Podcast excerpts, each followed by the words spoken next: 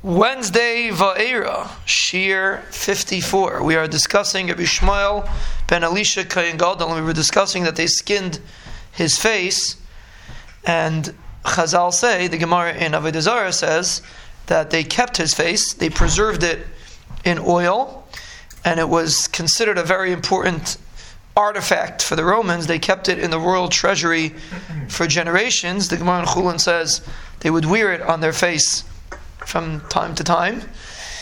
The Gemara says that every 70 years they would make a big party in Rome and they would make they would make a play. There would be a healthy person that would ride on the back of a person that was crippled. The healthy person represents Esav, and the crippled person represents Yaakov, who is limping. And the healthy person was dressed in the clothes of Adam Rishon, which Esav took, and he wore on his head the this face of Rabbi Yishmael, the, the skin of Rabbi Yishmael. They would cover the streets with all different kinds of diamonds, and they'd walk through the streets and saying that look what Esav got, and trying to insult Yaakov, you know, and uh, be mesh, and be uh, mishabeach Esav. And uh, at the end, they would end their they would end their their uh, uh, celebration by saying that Oi to Esav when Yaakov Avinu uh, rises up, when Mashiach comes, it's only temporary, all their hatzlacha, and and uh, that was after the whole party, they acknowledge that they don't, they're not going to have this forever. So that's where Rabbi Yishmael's the skin of Rabbi Yishmael's face was still preserved. I don't know if it's still there today, but Akapanim for generations they were still using it. Probably still is there today.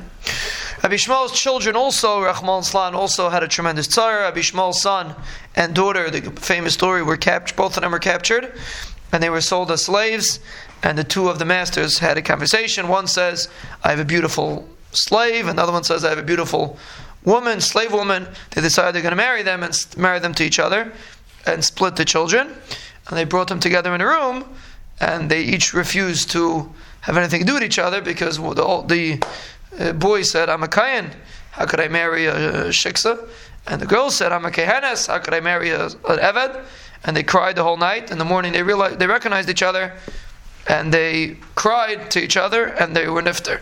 And the Navi and the Navi said, "Al Eila ani beichia eini eini yardamayim." Chazal say, we mentioned this in the Kinnis. This is these are the children of Rabbi Yishmael Kayin Gadol. And Mel, this is the legacy, so to speak, of Ishmael Kain He should not be confused with the other Rabbi Yishmael ben Elisha. This is the original Rabbi Yishmael ben Elisha Kain Gadol, who was the last Kain Gadol in the second Beis Hamikdash.